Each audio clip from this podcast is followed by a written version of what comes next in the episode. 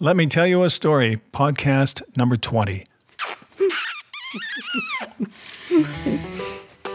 It was the best of times. It was the worst of times. Call me Ishmael. It was the age of wisdom. Some years it ago, was the age of fools. never mind It is a truth long universally ago. acknowledged. Have a little Christmas bit of money. without You don't know about me without you. Welcome to Let Me Tell You a Story with hosts Steve and Becky Lyle. Settle back into your seat, step onto your favorite fitness machine, or lace up your walking shoes and enjoy stories from a variety of genres and authors. Hi, this is Steve. Hi, this is Becky. Welcome to Let Me Tell You a Story. Our featured fiction author's book, Five Brides, just happens to debut this month, which just happens to be June. So we're going with a wedding slash marriage theme. Steve will start us off with quotations about love and marriage.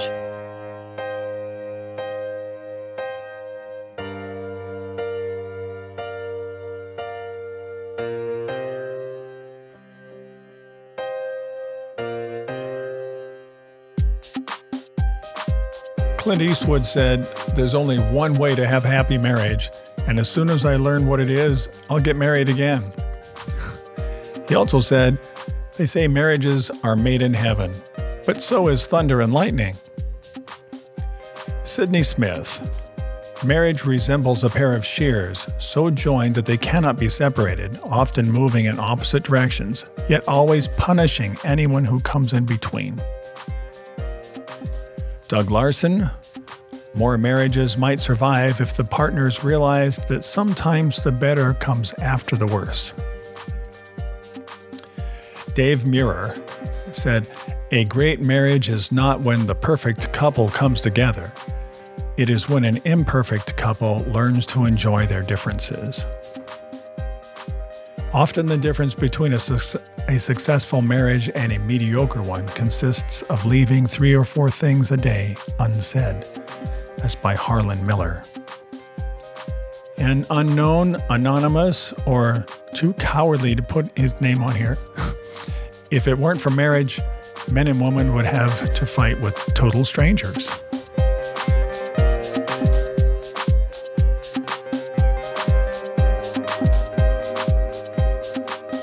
My sweet Aunt Hazel blessed our family by writing my grandparents' history. Here's the story of their 1910 Oklahoma wedding. Marietta stood by the window and looked toward the road by the house. This was a very special day for her. It was her wedding day, October 20th, 1910. She had been ready for some time, anxious for Ralph to come and not wanting to be late. She was dressed in a long brown skirt, gathered at the waist, her pink blouse with long sleeves and a high collar she had made herself, with the help of Aunt Mary Goebel. Mary's long, thick brown hair was piled high on her head, up and back and rolled over a rat, as it was called. These were made from a piece of cloth, fashioned into a long roll, then stuffed and fitted around the face, with the hair combed back over it. All her girlfriends wore their hair this way, high and stylish.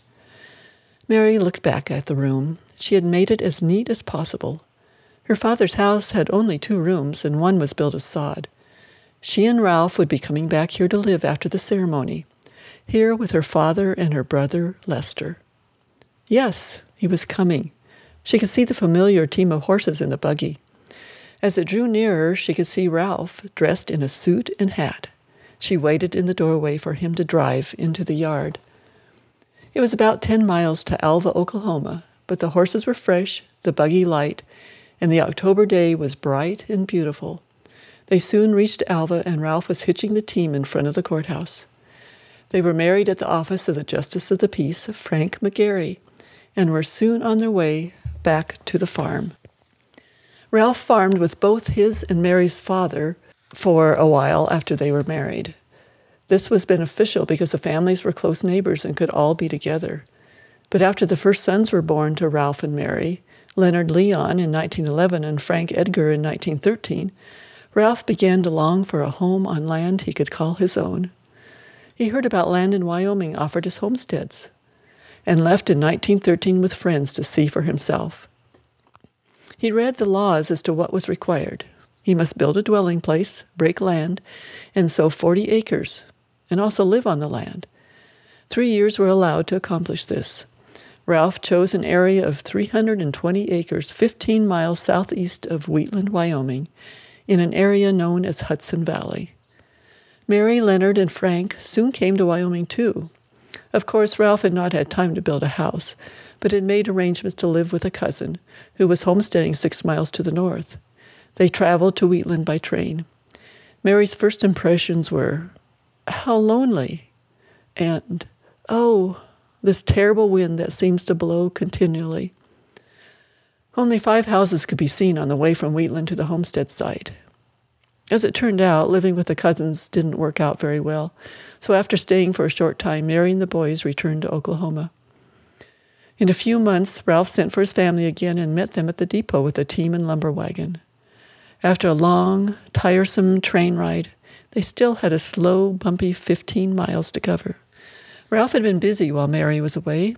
He had built a 12 by 14 foot sod house. It was a dugout type, built into the side of a small hill. Most of it was underground, with about three feet of wall above. The soddy had three windows, one each in the east and west sides, and one in the door on the south. The walls were plastered inside, and the floor was of wide boards. It was a warm, cozy home. Before Mary arrived, Ralph had bought a cook stove from a neighbor. The door hinges were broken, but it worked fine so, so long as they could keep the door propped with a stick of wood. Ralph also made a table and two benches, and cupboards for the dishes and food supplies. They had one double bed and a trundle bed for the boys. Mary used the trunk for their clothes and linens since they had no closets. Later on, a friend from Oklahoma, who was also moving to Wyoming, offered to help them. He had engaged an immigrant car for shipping his belongings and made room for Mary's sewing machine, a team of horses, and a plow. By now, Ralph was seeing the fulfillment of his dreams. Land of his own, his own home, Mary and the boys with him. Mary would look out over those vast reaches of loneliness and say, Ralph, what do you see in all this? Why do you want to live in such a place? But he saw more than the windswept acres of buffalo grass. He saw a future and independence.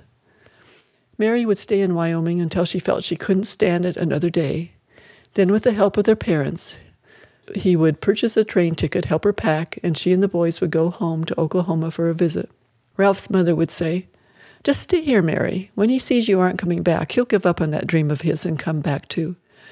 But Ralph just couldn't leave the homestead, and eventually Mary would return to try again. After a third trip and more children arrived, it was more difficult to travel. Mary found it easier to stay and cope as best she could.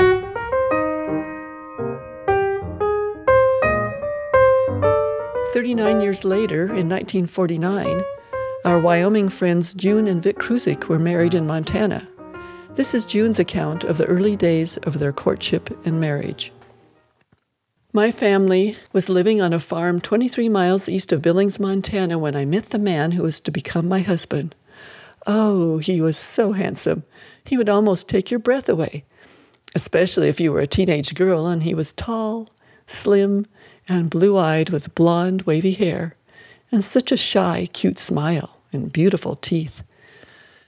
I don't remember when I began to go steady with Vic, but I do know I was working in Huntley, Montana, when he came to see me one night.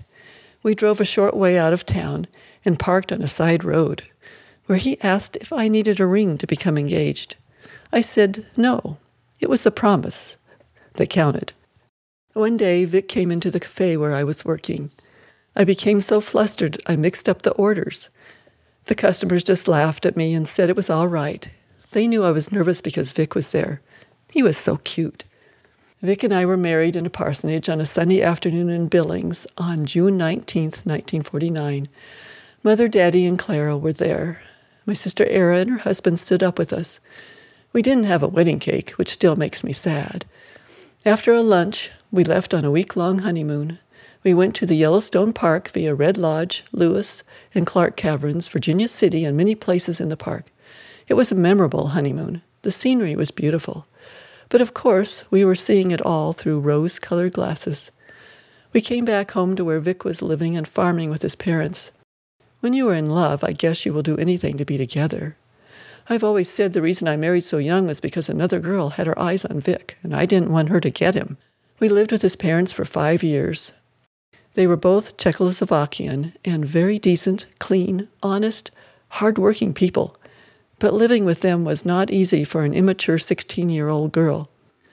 Having been raised in a large, close knit family, and having learned to do my share of the work and more if necessary, I could pretty well do anything. I thought. But I had learned to do things my mother's way. And Mrs. Kruzik had her way of doing things. In fact, her way was the only right way. Believe it or not, we all got along pretty well together. Our garden was so big we irrigated it with ditch water, boots, and shovels. We canned hundreds of jars of fruit, vegetables, pickles, jams, and jellies.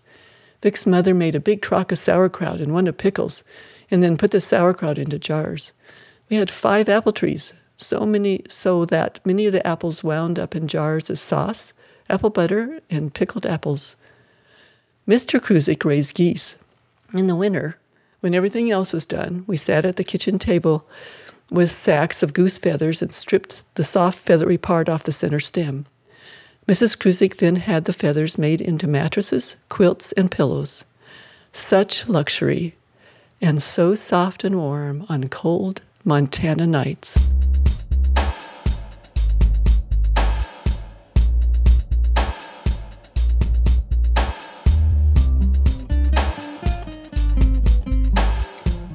Staying in the mid 1900s, I'll be reading Chapter 3 from Five Brides by Eva Marie Everson. Portal, Georgia, 1952. Night had settled around the old farmhouse in quaking shadows, pungent with the scent of burning autumn leaves. Evelyn Alexander, more used to her quiet surroundings than she wanted to be, stood at the open kitchen window drying the last of the pots and pans from supper. She returned them from the lower cabinet where they belonged and whisked the dish rag over the white formica countertop. She pressed her hands against the small of her back and stretched, then jumped when her mother spoke behind her. Don't forget to close the window. Evelyn spun around. Her mother had already dressed for bed. Her hair had been set in pin curls, and the scent of talcum powder drifted across the room. Yes, ma'am, Evelyn said. I won't. Her mother turned away, shoulders slumped against the weariness of life. Mama? Mama stopped, turned back. What? Where's Daddy? Out yonder, on the front porch, I expect. That man loves the smell of those leaves more than anyone I know. She shook her head for a moment. Evelyn thought she saw her mother smile, but before she could know for sure, her mother shuffled down the hall. Don't forget the window. I won't, Evelyn muttered. She returned to the sink and leaned over, pushed the raised window toward the sill, then pulled the curtains shut. A minute later, she stepped over her younger brother, Saul, who lay on the living room rug reading another Hardy Boys mystery. It's about time for bed, she said to him. I'm almost done with this chapter, he answered without looking away from the book. Evelyn smiled at him, at the red in his cropped hair and the way he'd managed to kick off only one shoe while the other stayed secure on his foot. She walked out onto the front porch, where, sure enough, she found her daddy sitting in one of the rockers, pipe stem clutched between his teeth. The scent of it mixed with that of the leaves, and Evelyn inhaled deeply. Hey, sugar dumpling, he said without turning his head. Evelyn walked past him to the nearby swing, hanging by two half rusty chains. Hey, Daddy. She pulled a postcard out of one of the side pockets of her skirt as she pushed her saddle Oxfords against the narrow, gray painted boards, making the, the swing squeak. She made an effort to read the words on the back, but without the porch light on and with no moon to speak of, her endeavor went unrewarded. She sighed dramatically, hoping her father would take notice. He did. What you got there? A postcard from Joan? Evelyn pressed her lips together as she waved it in his direction. She made it to the States all right? Yes, sir. She mailed this from New York before she boarded the train. I reckon she's made it to Chicago by now. Her father pulled on the pipe, causing the tobacco to grow. Chicago, Illinois, he said, as though he were talking about heaven itself. Daddy, I know, he said before she could say much else. You aim to go. I do, Daddy, but your mama's going to be heartbroken, you know. Even more than she already is, I know. Daddy pulled on the pipe again. What about Hank? I don't love Hank, Daddy. Evelyn struggled to keep her voice low enough that if Mama hovered near an open window upstairs, she wouldn't hear. Mama practically has my trousseau laid out, but Daddy, Hank's a good boy and all, but the rest was difficult to say. Hank Shute had been her boyfriend for all of their high school years, and he was a fine young man, strong in his faith, strong in his body, which he had to be to work his daddy's farmland, which he intended to own himself one day. Hank was also strong in his love for her, and as plain and homely as Evelyn had grown up to be, she shouldn't look a gift horse in the mouth. Still, but he doesn't turn your skin to goose flesh? Evelyn giggled. What? Daddy laughed lightly. When the right one comes along, you'll feel your skin turn to goose flesh every time you get around him. Hank doesn't do that for you? Did you, when you and Mom were dating? Now he turned to look at her. Yes'm, and I still do. Evelyn bit her bottom lip to keep from grinning. Then, well, I haven't had those feelings yet. Not with Hank. Not with any boy. Her daddy raised the toes of his work boots, which set the chair to rocking as he faced forward again. What you think you want to do once you get to Chicago, Evie girl? Evelyn allowed her imagination to take flight. I want to get an apartment, not live in a boarding house and I want to get a job in a big company. I want to get dressed up every day to go to work in one of those tall buildings downtown in the Loop. The what? He peered at her. The Loop. It's like the business area of Chicago. Evelyn drew an imagination circle in the air. It's kind of round, so they call it the Loop. Do you know where you'll live? Joni is taking care of that for me. Yeah, at least she hopes so. What about money? I've got some saved from my job at Mrs. Bryant's kitchen. Daddy remained silent for a moment. When do you figure on going? Evelyn raised an eyebrow. Soon? For a few moments more, they swung and rocked in silence. Tell you what, let's do, her father finally said. Give it a month. Daddy!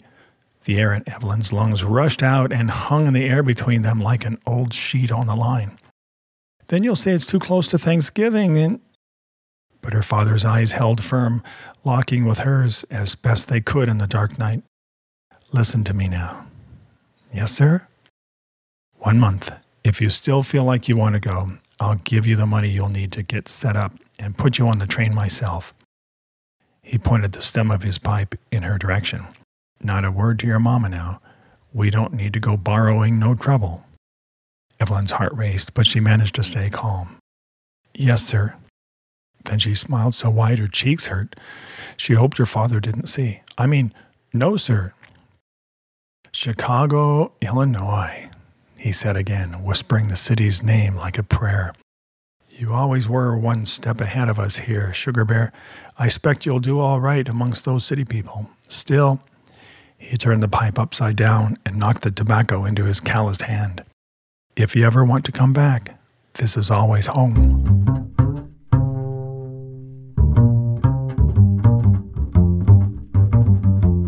One more wedding story. Ours. A couple years ago, Shannon Vannatter asked me to write about real life romance for her Inkslinger blog. She called my post a not so traditional wedding. You'll understand why in a moment. For years after Steve and I married, my mother in law called our wedding the happening, which is a nice way to say the event was a bit unorthodox. Though we'd planned what we thought was a fairly traditional ceremony, variables occurred that kept the guests and the wedding party wondering what would happen next. Here are some of the highlights of our special day. The first surprise occurred early that morning when I realized one of the sleeves of my custom made wedding gown had been sewn in backward. Thank God for a fearless sister in law to be who remedied, who remedied the situation just before I walked the aisle. And then there was the heat. I don't recall the temperature that sunny mid July day. However, I do remember the church's air conditioning system chose that particular Saturday to break down. Needless to say, the wedding party and the guests were all toasty, especially the guys in tuxedos and the gals in long dresses with long sleeves. What was I thinking when I picked the patterns for our gowns? But my mother in law wasn't referring to any of the above when she talked about our wedding. She was picturing the three year old train bearer, her first grandchild. Excited to be carrying the choo choo train, the happy little guy added appropriate sound effects as he marched behind me, to the delight of those who could see and hear him. The moment we reached the front of the church, he dropped the train and skipped back to the pews to sit with his grandparents, who had promised him a piece of gum after he fulfilled his mission for the day. She was also picturing the two three year old flower girls who sat on the platform steps plucking rose petals from their baskets and tossing them at each other. And she pictured the four year old ring bearer who shared the duty with his older brother and who took advantage of his proximity to his brother to stomp on his toes. Their father, the officiating pastor, tried unobtrusively to discipline his son, which, of course, did not work. So the mom, who'd been sitting off to the side, several rows back, bent low and crept to the front. But when she shook her finger at her youngest son, he shook his right back at her. Shortly after that entertaining moment, the oldest boy, the one who actually held the rings, got a nosebleed and had to be taken off the platform to lie on the pew next to his mother. God only knows where they found a handkerchief to sop up the blood, or who kept track of the rings. And then my sister, one of five bridesmaids, fainted. But my father saw it coming and jumped onto the platform to catch her before she hit the floor. He laid her on a wide step near the busy little flower girls as my uncle ran for water. At that juncture in the ceremony, my roommate and a friend were singing a duet, but they didn't miss a beat. They just kept on singing. Later, a male soloist sang a Vogue's number, Woman Helping Man. In case you don't know the lyrics, the song starts out something like, A boy chases a girl until she catches him. But this is one thing he should never see. Though I doubt the song was written for a wedding ceremony, we enjoyed adding some humor to the event, as if it was needed. To top off the music, we featured a male quartet comprised of my almost husband Steve and all the groomsmen, except my brother, who'd just returned from overseas military duty. One of the groomsmen, a college friend, sat down at the piano and attacked the keys with his inimitable honky tonk slash Floyd Cramer style. The other guys gathered around and harmonized a rousing rendition of If That Isn't Love. The individuals who remained center stage during the quartet song included four bridesmaids, with a gap where my sister once stood, me standing face to face with the pastor for the duration of the song, sweat dripping down my face and neck under the veil, and my brother, who stood at the far side of the platform, as he was the last groomsman in the lineup. I'm not sure how many children were still with us by then, or what they were doing to amuse the guests. Finally, the song ended, the wedding party reassembled, and we finished our vows. Steve lifted the sauna veil I gulped a breath of fresh air. He kissed me, and we began life's adventure together 41 years ago. And it's been great ever since.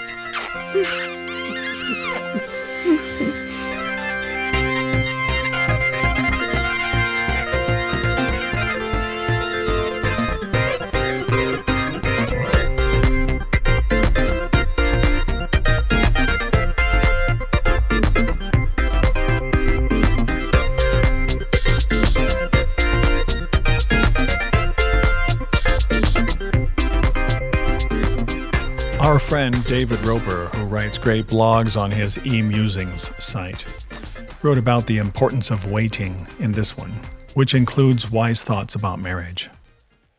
The waiting place. Refrain from anger and forsake wrath. Fret not yourself, it tends only to evil. For the evildoers shall be cut off, but those who wait on the Lord shall inherit the land. Psalm 37, 8 and 9. Waiting is never easy, and haste is ever the sin of Adam, said Carlo Carretto. In the realm of extraneous factoids, I've read that if we live to be 70 years old, we will spend a minimum of three years waiting. Just waiting. Scientists have actually studied the phenomenon and discovered what we already know. We hate to wait. We twiddle our thumbs, shuffle our feet, stifle our yawns, and fret inwardly in frustration. Haven't I borne this situation long enough? We ask. Isn't it time to move on? And still we wait. That's because waiting is an integral part of the process by which God is perfecting us. It's one of the ways by which God effects the ends on which He has set His heart. Without it, He could never make the most of us. Waiting is a time to develop humility, patience, endurance, and persistence in well doing. These quieter virtues take the longest to learn, are the last to be learned, and it seems to me can only be learned through waiting, the very circumstance we're most inclined to resist. And so we must wait before we make any change. Before we give notice to a difficult employer, before we walk out on a hard marriage, before we end a disappointing friendship or make some other irrevocable decision. We must just wait. We'll know when it's time to make the next move. God will let us know. As someone has said, God is never in a hurry, but He is always on time. In the meantime, while we wait, we should look into each delay for its disciplines, learning its deeper lessons of faith and obedience, and yielding to God's efforts to change us rather than our circumstances. The extent to which we do so will determine the extent to which His purposes are achieved in us. F.B. Myers writes What searching of the heart, what analyzing of motives, what uplifting of the soul. All these are associated with these weary days of waiting, which are, nevertheless, big with spiritual destiny.